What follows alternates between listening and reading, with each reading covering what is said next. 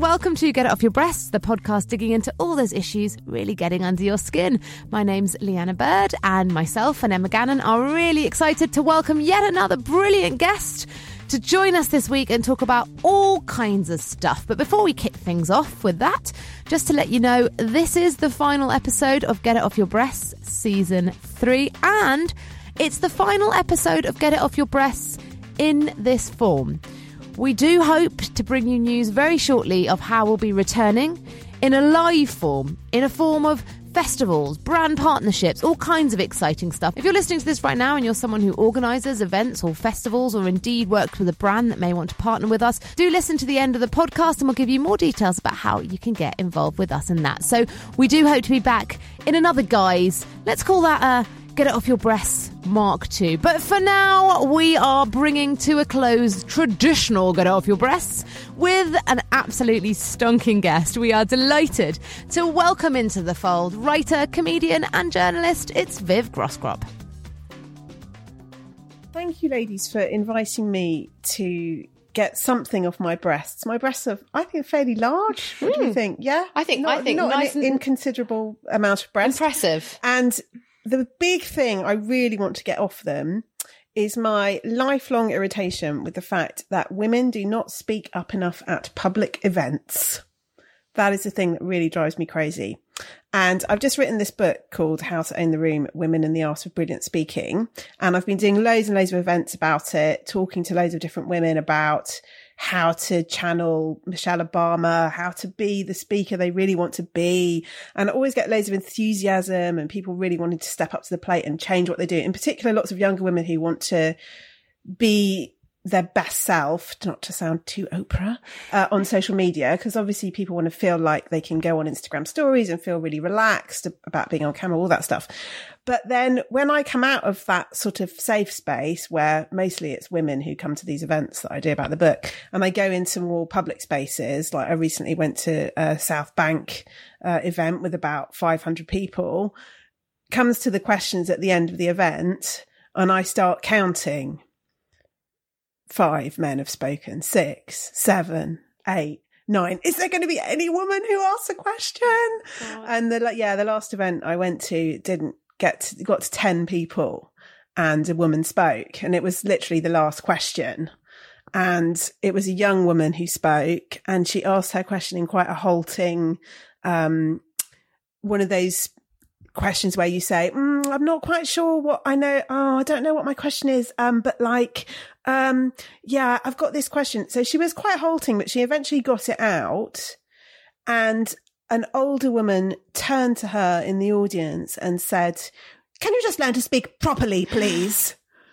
Oh, that's not. And I just thought, yeah, well, this is why this happens. this you is why you've know? written your amazing book. Like we we need it. Yeah, and I felt sad because this woman obviously she must have been about 20 or 21 she summoned up a lot of courage to speak after all those men had spoken. And then the second that she uh, opens her mouth she's not getting it right. And it's another woman who slaps her down. So i think The circle continues. yeah i think there's a lot of um mess in this area. It's not just about telling women that they should have you know more balls i guess is the not to, I don't want to use that word on your breast centric podcast, but you know, it's all very well telling women to be more ballsy about speaking up. Although, isn't it interesting that choice of word? Because that is basically almost saying more like a man. Yeah, unfo- to have a yeah, it's one thing that really annoys me. I like saying be more ballsy just because I think people understand what it means. Yeah. But yeah, like you said, Like I've, I've tried to stop saying man up and saying buck up because Buck I feel up. like Oh, that's I why I go, like you need to buck up rather than man up because actually I feel like women are uh, sometimes more much more tough in a kind of face of adversity than men anyway. So what does man up even mean? So the whole I you know, love that, Liana. a Buck up tangent. your ideas. Yeah. It's also quite 19th century. yeah, but I think it's it's quite complicated because there are so many different parts to this Mm. process of trying to make it's not just women as well. It can be younger people as well who don't always necessarily feel able to speak up in certain spaces. It can be a diversity issue. Uh, it can be a gender issue. Part of it is about you as an individual thinking, right, I'm going to buck up and just speak. Um, part of it is about making the space more welcoming. So at that event, I did go to the chair of the event afterwards and say, I'm not getting at you because these things happen and it's not your fault. But another time, if you get four or five men speaking in a row, then say, I particularly welcome a question from a woman. Mm, So yeah. if people can remember to say that, or sometimes if you can be really um, gutsy, if you're presenting or hosting an event, you can say, I would particularly welcome a question that's not from a white middle aged man. Yeah. Mm. If you can style it out and get away with it without it seeming too aggressive. Because I really like as well what you champion, which is there isn't just one way of public speaking. Like it's not just the TED talk with the man in the suit pacing up and down. You can be a really good speaker in in many different ways. I th- what I thought was really interesting about what you've just said is, do you remember when Sheryl Sandberg did Lean In, and and that is basically her just saying you need to put your hand up more, you need to lean in more, and that just got such backlash. And I wonder, have you found this this topic quite complicated? Do people just come at it with quite a lot of emotion? Yeah, I was surprised um, that there wasn't more backlash to what I've been saying about this because I'd followed what happened with Lean In uh, really closely and thought it was really interesting. And who knows, maybe there will yet yet be a backlash. If so, I will buck up and be ready for it. But I do think it is complicated and. Maybe I was aware of that in advance, so I've couched it quite sensitively because there are so many ways in which women beat themselves up and think, I'm not good enough. Uh, what can I ever do to match up to this standard? Oh, it's all about me and I'm not, not taking up enough speaking opportunities. And I didn't want it to be another pressure of saying, and now you have to be brilliant at giving a TED talk. I wanted it to be a guide to becoming the sort of speaker that you want to be, which isn't necessarily being the next Michelle Obama or Oprah. It's maybe being somebody who feels a bit more comfortable in job interviews or the thing I struggle with most, um, complaining in a restaurant. It's about those kind of little moments where you feel a bit small and you fear confrontation, just feeling more confident day to day about those and thinking, actually, it's fine for me to complain and I'm not going to, because I always, when I want to complain about something often, I don't often want to complain, by the way. I'm not a very complaining person, but when I do, I can get so stressed that I start to cry. You know, you get that sort of angry crying thing, and you're like, um, um, I just, um, I don't think this is the, the right cocktail. And, uh, you know, and I, and all I want to say is, oh, I'm really sorry, but there seems to be a mistake. I ordered a margarita and you brought me a martini. See, I can say it now. But, but, you know, but in a bar or a restaurant, I can get really stressed in that situation. Whereas in front of 2000 people, I'm more than happy and doing an Edinburgh show, performing comedy. I'm more than happy. So I think we all have these little blind spots of moments that make us really stressed. Is that because we're generally, as women, taught a, to a, a little bit to almost apologize for our presence and to be a little bit like, I don't, don't necessarily say in the background, but to not be a problem. So this idea of like standing out and asking something that's maybe, oh, maybe it's a bit challenging or a little bit risque or a bit confrontational. You almost, you almost want to kind of be like, no one sort of i'm not any trouble i'm here and i'm pleasant and i'm nice and i'm making everyone happy and i'm nurturing and i'm all those things and you, i don't know i just because because i'm funnily enough i i don't have a problem with complaining like have to i do take it you politely with me next time i'll come out. You can be along the anytime You're really i'll good. send it back I think you're really But- good at doing that. well, but saying that, and, and also, I, you know, I, I, I'm someone, I'm really lucky because I've had so much, you know, practice speaking publicly and on radio and things like that. Yet I was at an event yesterday, a, a workshop, and at the end they asked for questions, and I had two burning questions. And I felt so nervous and I didn't put my hand up. And I was like, why am I doing this when I can be the person on stage taking the questions and I don't feel nervous doing that? But why am I scared? And it was that idea that everyone will look at you and because they're the experts out there and you're in the audience, everyone will look at you and go, Oh my God, you've asked a really ridiculous question and you've taken up time and space that someone else could have been using to ask a better question. And it was that.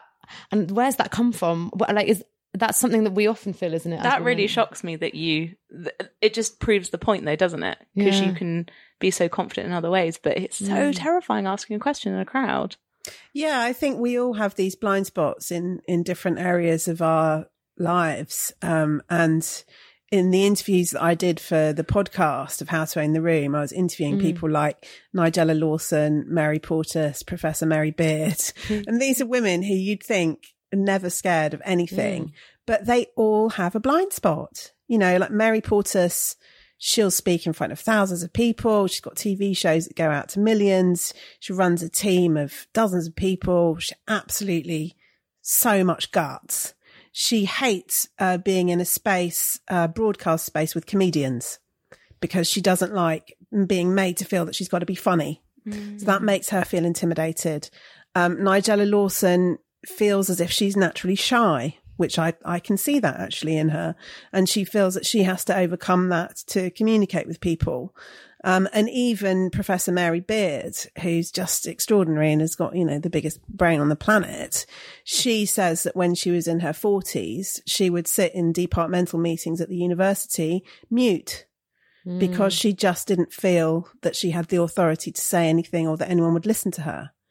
So everybody goes through these things. And I think it's so great when women get together and talk about these things and say, you know, oh, I'm, I love doing radio, but I couldn't ask a question at this event because it makes other people feel more normal. Yeah. Do, do you think that that it is a more female trait to have that kind of imposter syndrome? I think it's definitely more female trait to be honest about it and open. And the thing I've noticed about the book is that quite a lot of men have read it secretly. And when I do events, there will be some men there too. Sometimes they've come with, with their girlfriend or sometimes they've come with work friends and they'll often come up to me privately at the end and say, um, Oh, do you have anything in your book about if your hands are shaking? Or do you have anything about, um, if people are interrupting you in a meeting? And I think these things often do happen to men as well, but it's not as acceptable for them to talk about it. And I think sometimes, especially in a work context, it's about alpha people and very charismatic people who dominate things. And mm. they're not necessarily always men. Do you know it's interesting you use the word alpha because when you were talking earlier and you gave the example of the event and the men all asking and then the woman at the end, the tenth one, I just had an image in my mind of lions and you know when they have the lion kill and the male lion comes and he takes and then the other one ta- male takes and they all have their full and then it's like okay now we're done, oh, us Oh, alpha males have done. Now you ladies can come and have the scraps and I don't know why but when you were talking about that it just reminded me of that sort of almost pecking well, order. a lot of these things are about hierarchy and status. And sometimes when women get very stressed about this and think, oh, why do I have to be the one waiting at the end? And why did I not want to ask that question? They're putting the weight of, of hundreds and hundreds of years of patriarchy and waiting for the scraps on themselves. And of course, mm. we're all going to have that inside us and we can't expect to overturn it in a heartbeat. Do you think that there is this like fear though inside that you could then get too much, you could be above your station, you could be too confident because I mean, not to name any names, but we were just talking earlier about this um, blogger who has started a workshop, put herself out there. She's got loads of followers. She's charging quite a lot of money for tickets. That's a woman who actually I would say has gone out and done her own thing and gone, I'm going to do a workshop. You should pay and come and see me. And yet she's been torn down. And I think people like to tear women down. I don't think people like loud, confident women. I still feel like whenever I'm having a confident moment, I do feel like I'm less likable.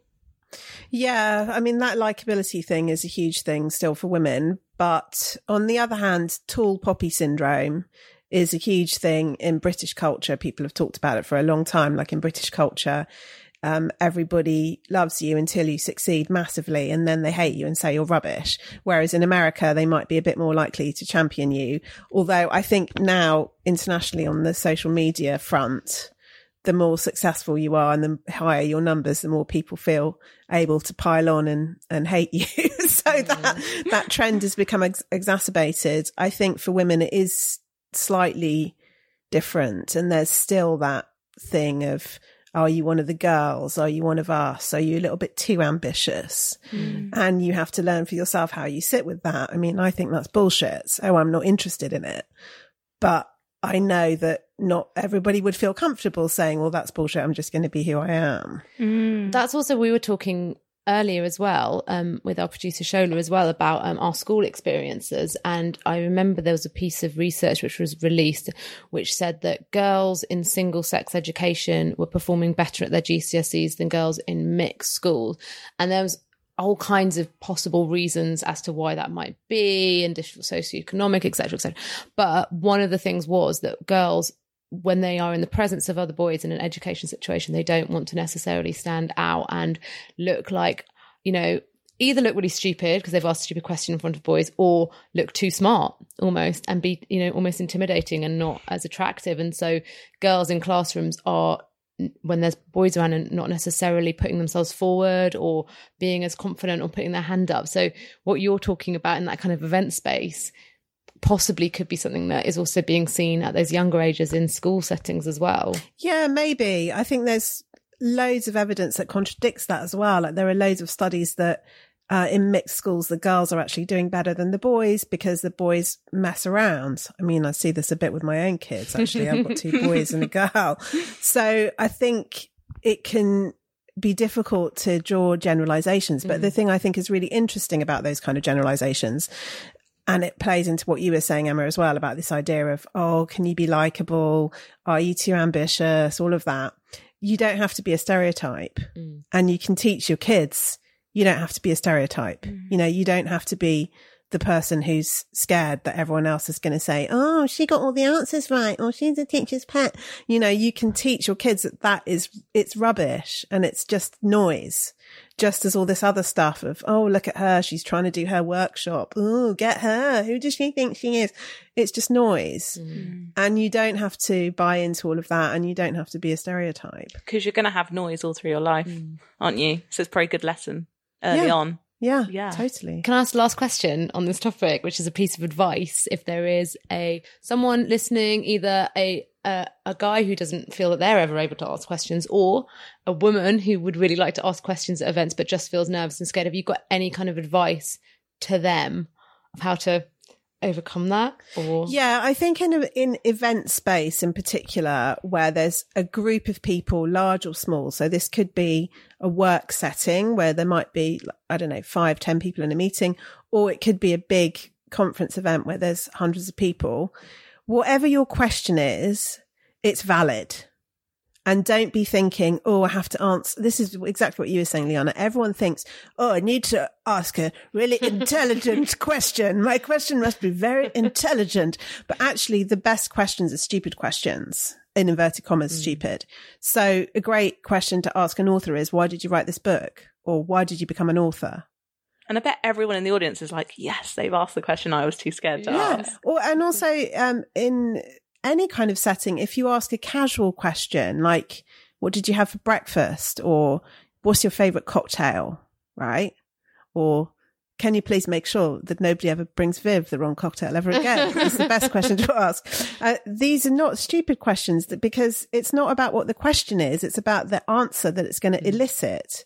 And sometimes it's about the moment of exchange or connection. Because, mm. you know, sometimes people ask questions sometimes in events and they just puncture the moment and you see the fragility or the humanity of the other person and, and everyone laughs. And that was all that that was designed for. So I guess my advice is don't second guess your question.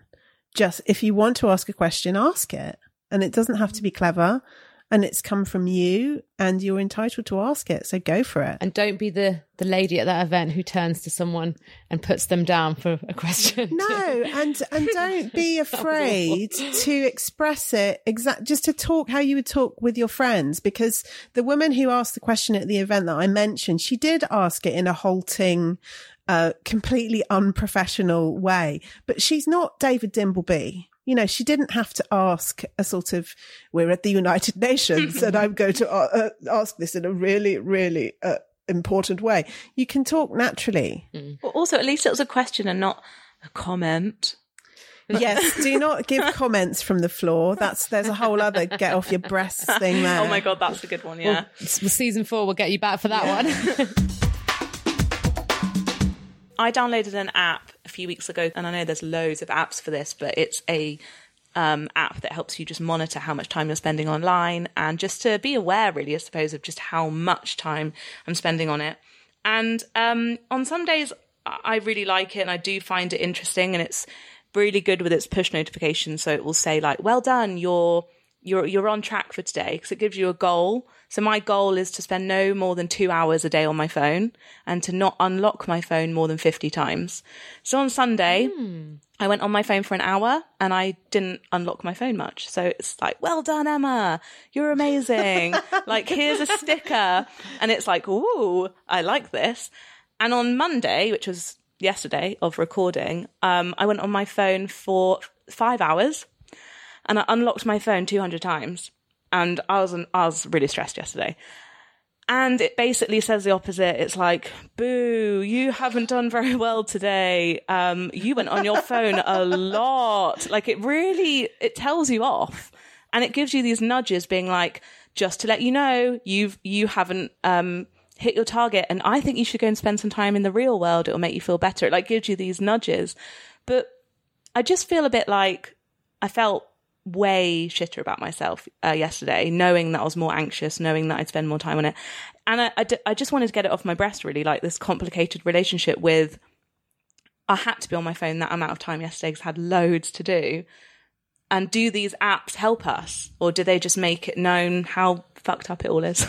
this is so interesting. I've only recently noticed there's something on my phone that I did not put there that tells me how long I've been on the phone. Do other people have this too? Screen time. Yeah, but it just pops up when I don't want to see it. oh, I didn't. I know never that. asked to you, see you- that. You can turn it off, I, I think. need to turn it but, off. Um, you, have you got an iPhone? Yes. Right. I've got a Google Pixel. I think it does a similar thing, but you have to, you can turn it on, on and Because off. mine will say, so you're saying five hours is bad and That's two, awful. two is good. Mine's usually, mine's been about four hours. Right. That's quite bad, isn't it? But also I don't understand how it measures it because I'm sure that I haven't been on my phone for four hours. Sometimes I haven't been awake for four hours when it tells me that. Maybe, uh, yeah, maybe yours isn't correct then. Yeah, but I think sometimes. So I think one of the things what what you've highlighted, which is which is really true, is when I discovered screen time on my iPhone, I was shocked. So I was like, I haven't used my phone much today, and I'd look at it and it'd be like three hours fifty two minutes, and I'd be like, what? How? Why? But then the thing is, it does count things like if you're listening to a podcast on your phone, which I don't really count as phone time 'cause I'm not looking at my screen. I'm not doing social media. I'm listening to something. It just happens to be through my phone.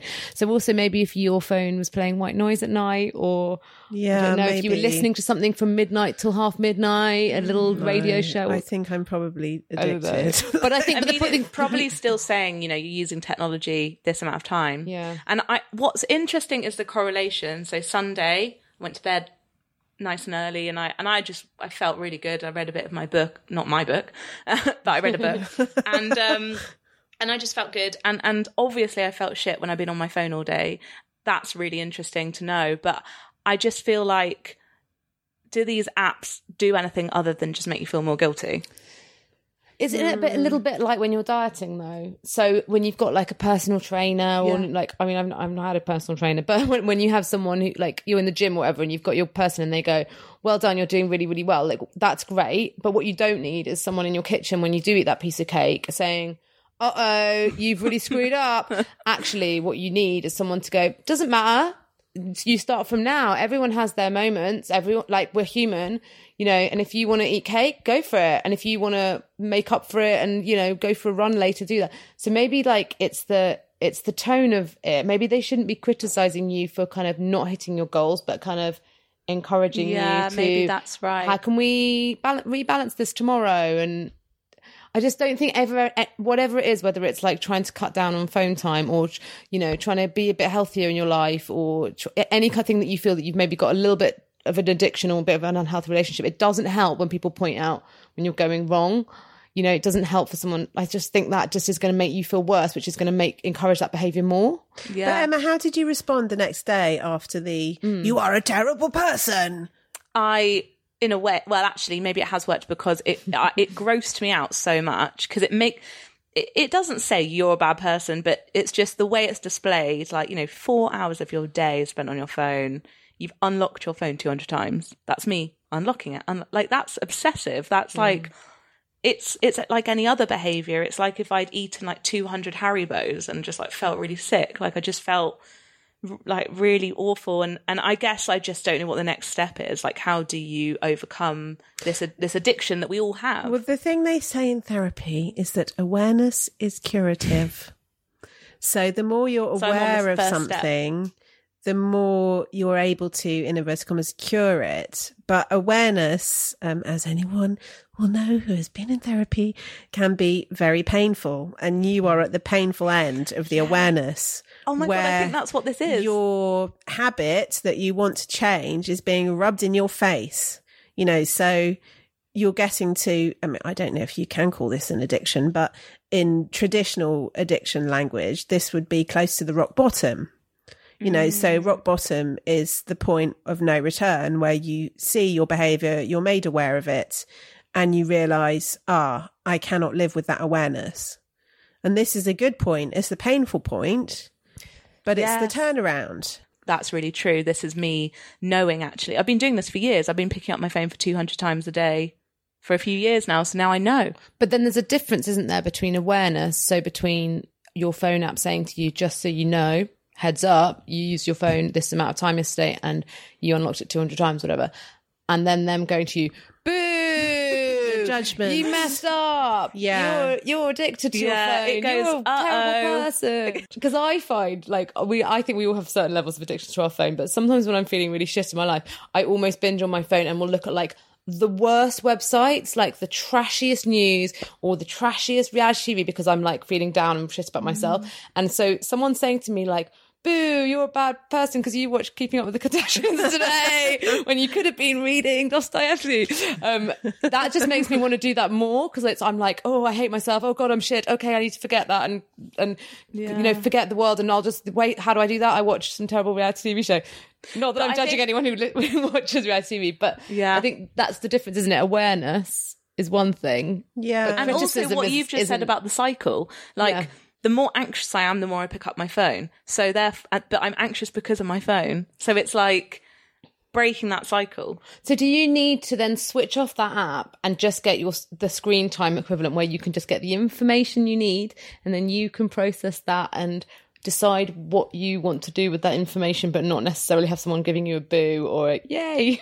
yeah maybe that's maybe that's um the best move also there are loads of really good apps like there's happy not perfect i don't know if you've heard of that one where it's really it doesn't intrude it's just there if you need it i like that one what It- does that do? Happy, so not perfect? it sort of prompts you to um, write a gratitude list. So you write in your notes like what you're grateful for, and and genuinely, I know a lot of people listening might be like, "Oh my god, that sounds really a bit woo woo," but um, it, I think I don't know about you guys, but I do think that a lot of people feel overwhelmed by life and technology daily, and just getting into bed writing like. I had a nice meeting. I had a nice cup of tea. I really like doing that. So I think some apps are good, but yeah. Thanks, guys. do you know? Do you, I just want to say, do you know what screen time can do though? Again, I don't know if there's an equivalent on non-Apple products, um, but you can set your own limits. So, for example, I've set mine for like after nine o'clock at night and before nine in the morning. I can't look at my phone unless it's a call or a text. How does it do that? Um, you just set your apps and you say like after nine, I'm not allowed to use any social media. But the only thing is, you can override it. So what happens is now it'll be like ten o'clock, and I'll be like, I'll just check Instagram, and it comes up and goes, sorry, but you're not allowed to look on social media because it's past nine, and I just click override, and then I feel bad about myself. So there are other options out there, but then yeah, again, you're just like aware that you're because this one, another massive part of it is it allows you to pause everything on your phone. But you, it's because aeroplane mode I don't like because I'm like, if someone's calling me and it's an emergency, I can't answer it. But this app, yeah, pauses everything. Hmm. So I don't know. I wonder if the thing to ask is if you have a problem with technology, which you're kind of admitting that you do, right? Is technology really the way to solve it?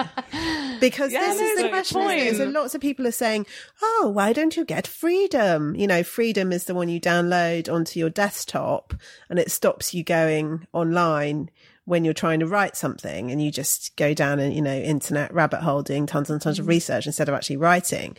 But in reality, you could just not switch on your Wi-Fi. You don't actually need yeah, to download. We making it more complicated? for Yeah, so would it actually be better for you if you turned your phone off? And put it in a drawer. And then I know that this supposedly emergency thing cannot get through to you. But in reality, has this emergency thing ever actually happened? Never. Do you know what also you just reminded me of? So I had an, like an autoimmune condition, which is well, nothing serious, but it was to do with overproduction of histamine. And for a long time, I was basically reading, like getting obsessed with like the foods that I wasn't allowed to have because they had too much histamine and they'd make my condition spark up. And it became quite depressing because I was like, I can't have chocolate, I can't have this. And then I read this like blog of this, this lady who had the same condition with me. And she turned it around because she said, stop removing things from your diet and start adding things. So don't say, I can't eat this, this, and this, and this, but say, I'm going to eat the things that are anti-inflammatory. So you can eat chocolate, but then you better eat a whole of a lot, lot of basil with your pasta that evening. So, and it was completely changed the way I looked at it because I was like, I'm no longer going to take something away. I'm going to add something. So maybe rather than going like, I need to stop using my phone, maybe it's about going, I'm going to read a book for an hour every day or half an hour every day. I'm going to have half an hour in the bath on my own and make it like the the nice things that you can add to your life that are non-technology rather than trying to like take away your phone. I don't know. Mm. Well, yeah, that's like that. that's what people advise with with smoking is you've got to find a replacement activity or a displacement activity, and you have to be careful of the things around it. So, for example, I mean, I gave up smoking forty a day about twenty years ago. When cigarettes cost two p for a packet, and now they cost thirty million pounds for a packet. I'm so glad I gave up, but I had to replace so many things around my smoking habit. So I used to work in an office then. So well, this is really going back in the day now, blimey, because I can't work in an office now. I'd machete people. Um, I couldn't physically go outside with other people who smoked until I had stopped smoking for like, I think probably over a year. I couldn't hmm. be on that break with hmm. those other people because it was too much for me. I couldn't drink uh, coffee for several months because the association was too much. Hmm. Alcohol, the same. So I had to give up other things around it and replace it. You know, most people put, that's why most people put on weight when they give up smoking or even drinking because they replace it. So, like, yeah, replacing with a book of poetry, perhaps, or some other activity like, I don't know, paint your nails, have a bath. It's kind of But this is, it like is, it is yourself rather than- fascinating because 15 years ago, this problem didn't exist. Yeah. Whether it's an addiction, I don't know. Mm. That's a good point. I think it's just important that we talk about this stuff because I don't think I'm the only one, and I also think we downplay it so much. Like, oh, it's fine. It's it's my Yeah, work. because I have to be on my everybody's doing it. Yeah. and it's like it's still not healthy. Um, so yeah, I used this topic as an excuse to ask Viv and Diana for therapy. Have you had any length of time without your phone or any technology at all? Because I really recommend that. well, so over Christmas, I had ten days without my laptop. I hardly went on my phone. I didn't check my emails. You can do it. I can do it, and I know I feel good. I think it's my anxious tic actually is just checking my phone. Mm. It's habit as well. I love the way me and you are sitting like we're we're Oh, like yeah, yeah, I hear the never check Wi-Fi and you're like five hours. I'm on four hours every time I check my screen time. So I think we're all in Yeah, it. it's Maybe we're just not. We're in the denial it's phase very still. easy You've to give other people advice about how to use their phone less. So this is a first for me because usually on Get It Off Your Breast, I we have like I have like a little bit of a rant or something that's been bothering me or something I kind of want to share in that way that's been ticking at me. But this time, what I want to get off my breast is an apology to every parent I have ever sat next to on a plane with a a small child or a baby. Now, Obviously, I've had a rude awakening um, in the form of a tiny, gorgeous little human baby of my own. So my perspective on a whole lot of things has changed over the past year. Um, but one of the things I just feel really guilty for is I was that person who would be sitting on a plane, and you know when you're flying back from somewhere far away and if you're lucky enough to travel far away um, and you're you you you know you've got work the next day or something and you're doing a night flight and you're just like please let me sleep. Please let me sleep. Because there's nothing better in the world than getting on a plane and falling asleep and you wake up and you're there. That's the dream right? And it rarely ever happens. And i remember one time i was away and i was in mexico and i had to come back and straight away the next day do quite an important long radio show. And I was like really nervous. I basically shouldn't have flown the day before, but I was really nervous that I wasn't going to have any sleep and I was going to screw it up and it was going to be awful and I was going to, everyone was going to think I'm an idiot, a little bit like the event thing and imposter syndrome and all the rest of it. So I was feeling the pressure. And so my lovely other half said, I, I you know, I'll get you a, a, an upgrade I think it was an economy plus rather than an economy ticket. So I was going to have like nice juicy space, get my legs. So I had all these dreams in my head that I was going to like stretch out, have my dinner, watch a film, and then get the blanket on. And I was like, yes. And you kind of feel like when you've paid for something like that, that you deserve it, right? You're like, you know, I, I deserve this because, well, someone else has paid for me, but you kind of just assume you're going to get it, even though you know, paying more money for something doesn't mean you deserve it, but in your head or in my head, I thought I had a guaranteed good sleep.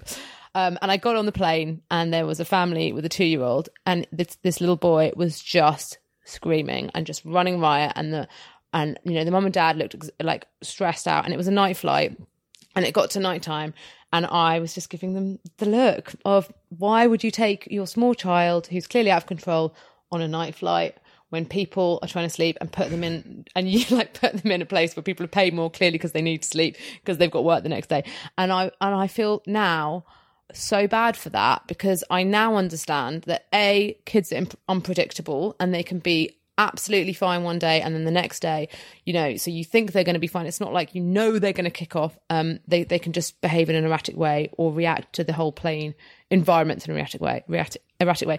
I also know that from my friends, going on a night flight can mean that your child actually sleeps and it's much better than having them poor things cooped up all day in a you know 12 hour flight. Um, and also i just now know the stress and anxiety. I've taken my baby on two hour flights. That's the max i've done done it twice. And my stress the minute i sit down just rises so high and i'm so anxious because i just feel that judgment from everyone and i feel so nervous that she's going to have a cry or a meltdown.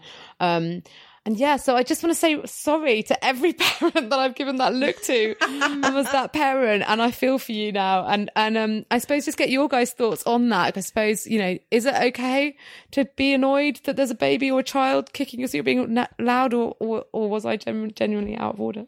well, I think you're experiencing what everybody experiences when they have a child, which is, oh yeah.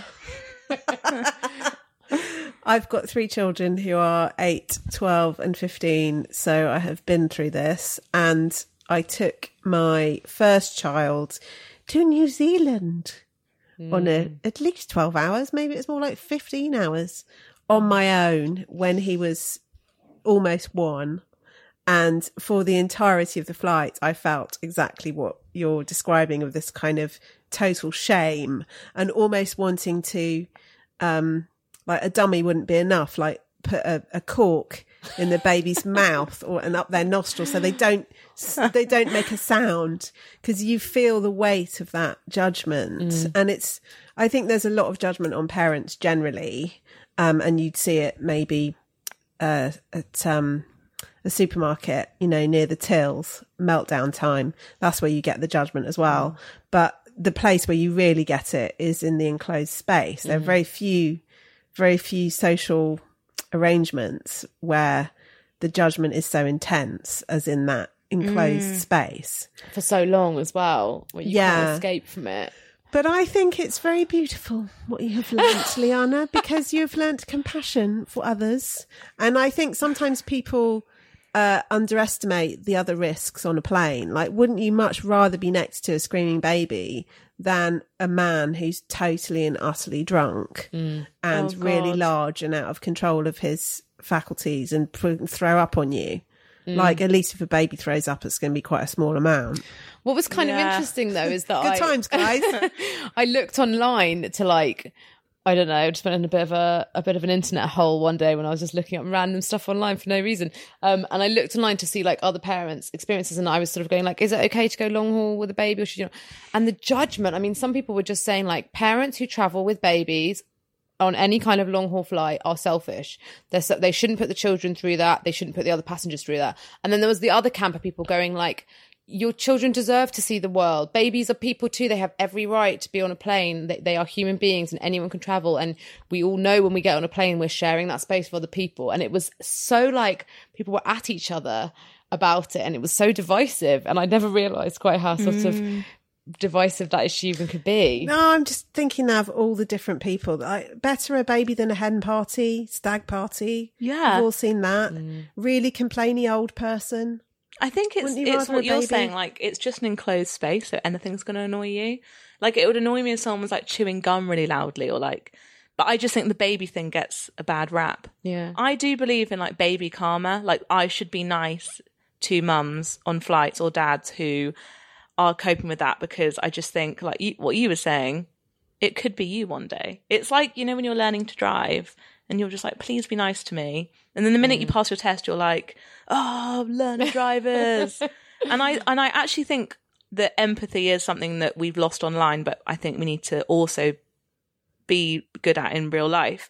I actually read this book and I can't remember what it was called now, so that's annoying. But it was about how you can retrain your mind to have a bit more empathy with people. Like, hmm. you know, if someone's got a really bad cough and they're on the tube and they're like really croaking, you kind of need to not say, Oh, that is so gross and really annoying. And I'm trying to listen to my podcast.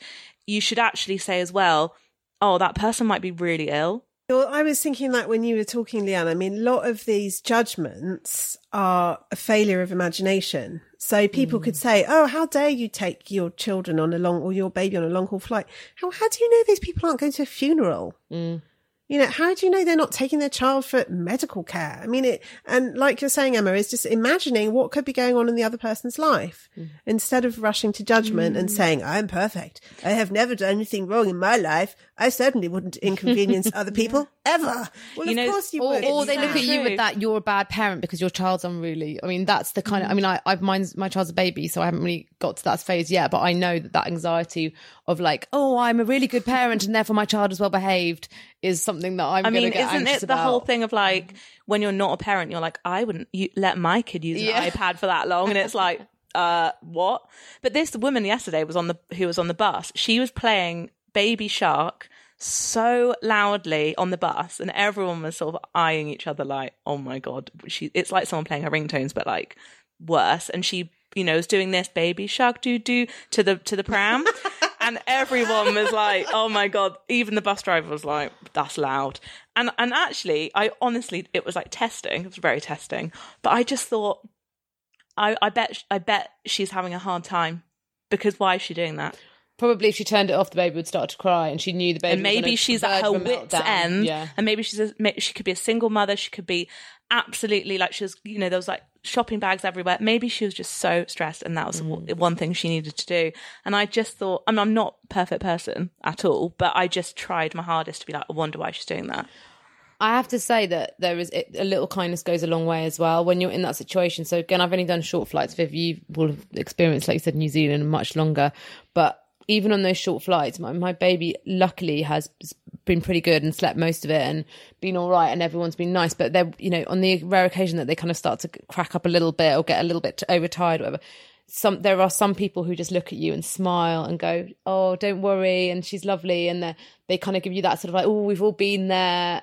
type thing Yeah, and and, I- it's so your anxiety just goes thank you Yeah, it's so and nice I think in reality, those people outnumber the whingers. Mm. And it's a bit like what you're saying, Emma, about the real life space and the virtual space. Well, we all know that in the virtual space and in all these online forums, negative emotion travels faster and it mushrooms. In real life, negative emotion is actually usually drowned out by all the people who are thinking, oh, I've been there, or oh, I might have a baby one day. I'll be nice to this lady. Uh, but we tend to hear and pick up on the negative, but actually it is way outnumbered by the positive. I am just remembering as well another really inconvenient space to take small children. I was once in a really, really posh restaurant. An American friend of mine was visiting London for the first time. And so I said, let's go to, went to the Wolseley, right? Um, Lovely. in near Piccad- Piccadilly in, in London's West End. And it, it is very, very posh and lovely.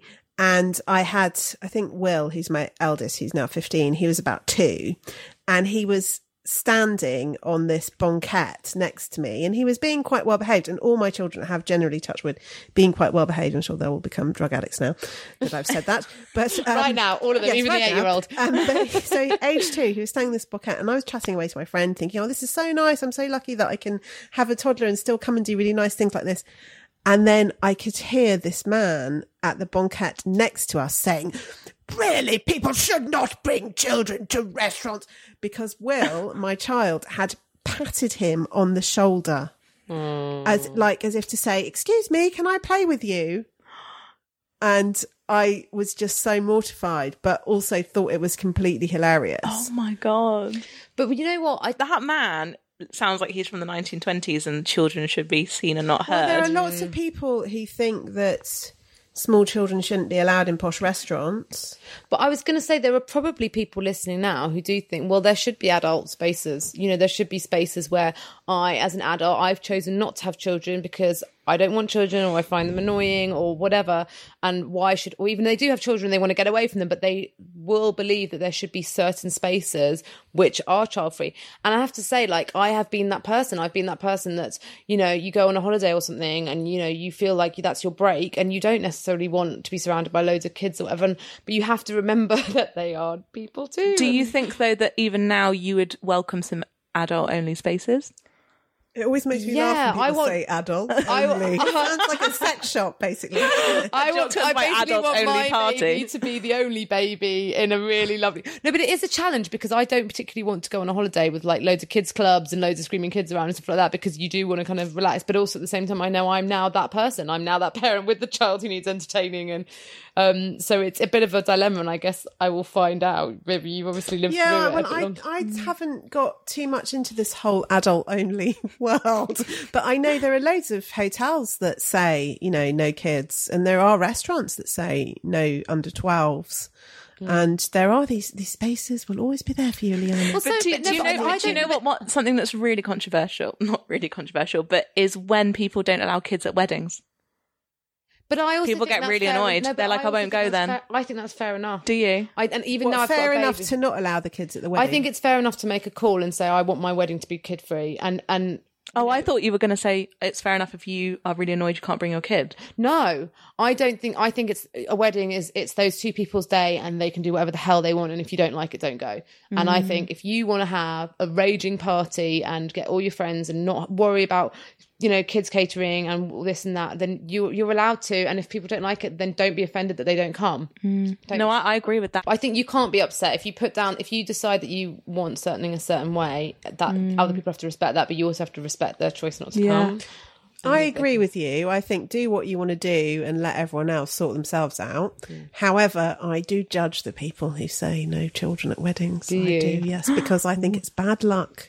Mm. Because a wedding is a community event mm. and it should be for, you know, all of your community support. And I think it's a bit like saying no ugly people at my wedding and no old people. Don't want anyone who isn't photogenic and anyone who's a bit inconvenient. Don't want them at my wedding. Damn, I was planning that. When I think it's like if you if you want to basically get drunk and have a rave on, and you know you don't want like, and you want adults to be able to have wine at the table, and it is a different vibe sometimes when kids are around. I I have to say I like I like kids being around, and I especially now I've got a baby. I'll walk into a cafe and I will scan the room, and if I see someone else with a baby, I'm like, "Hi, friend, you're like me," and I I I like much chattier now to strangers because I just want to like connect with other people who are in that same situation. It's natural, I think. Um, but I do also think like respect other people's Yeah. choices I've, to what vibe they want. I think it's so true what you're saying about seeing it both ways because I think have you know I don't have children that that like sometimes I'm judgmental I am but then sometimes I think well I'm judging you for not being able to come to this thing but then you have to pay for a babysitter you have to do all these things that I don't have to do if you were on a flight, a night flight, and you decided it was a work trip, so and you were going to go in business class because it's a work trip and you need to sleep, and you got on and you paid a lot of money for this ticket, and there was a child on there and they were screaming throughout the night, would you judge the parents? No, I don't think I would. I don't think you can be as entitled to be like, I want silence on this flight. It's a flight. I mean, you're going to have all sorts going on. You might have someone being sick. You might have someone like I don't know, burping every five seconds, like Snoring. I have Snoring's been on some awful though. Your secret is safe with us. I just think, how can you like walk into any public space and be like, I would like it to be this temperature, mm-hmm. and I would like it to be silent? Like, no, we live. It, the world is noisy. So basically, I need you to come on every flight I ever take for the rest of my life, my child, and just like give the rest of the plane that lecture before it starts, and then my anxiety We'll will be go. like a bodyguard who's going clear the area, clear the area. Lady with well-behaved baby have coming empathy, through. have empathy. But also, haven't people heard of like earplugs and like drugs that knock you out to sleep and like really good noise cancelling headphones? Like, come on. Maybe that's what I should do. Like, bring Valium on the plane, like hand it out, and be like, "Here you go, guys, free Valium on me." um, I think well, we've dealt with that one then very Yeah. beautifully. Thank you. we, um, we had all, support and all empathy. sides of the spectrum on that one. Yeah, absolutely. Um, Um, Viv, thank you so much for joining us. Thank you so much. I can't wait to see you on a very noisy flight soon. Well, thank you so much to Viv for being our brilliant final guest this season, and indeed our final guest of Get It Off Your Breasts in its current form. Uh, we just want to say a huge thank you to all the guests we've had from the beginning of season one. They've been absolutely incredible. They've brought such a plethora of such varied topics to the table. It's been a real pleasure to sit down and chew the fat and get to the nub of all these issues with them, um, from personal to more serious to hilarious stuff. It's been a ride and you've come along with it. And we want to just say a huge thank you to each and every one of you for coming with us. If you have just joined us more recently, there is an entire archive of Get It Off Your Breast podcast. Start at season one, work your way through and enjoy. Um, also, a huge thank you to our producer, Shola Aleje, who's been with us from the start. This podcast would not exist without her. We are so grateful for her sonic vision and for her friendship as well, of course. Now, I mentioned at the start that we will be hoping to come back in another form. So let's just say keep your eyes and your ears peeled because we hope to be bringing you news of live events shortly. So, festivals, events, brand partnerships, that kind of stuff. Opportunities not only for you to listen to the podcast as you usually do, but also to come along and be in the audience and meet us face to face, which is always a lot of fun. And we'll be sharing news of any live events in the future at Lliana Bird on Twitter and at Emma Gannon. They're spelled at double L I A N A B I R D or at Emma. G A N N O N. If you want to get in touch in the meantime, there you can say hello. Until then, thank you so much for listening. It's been an absolute pleasure. And just remember if you have something that you really want to say, don't keep it inside, just get it off your breasts.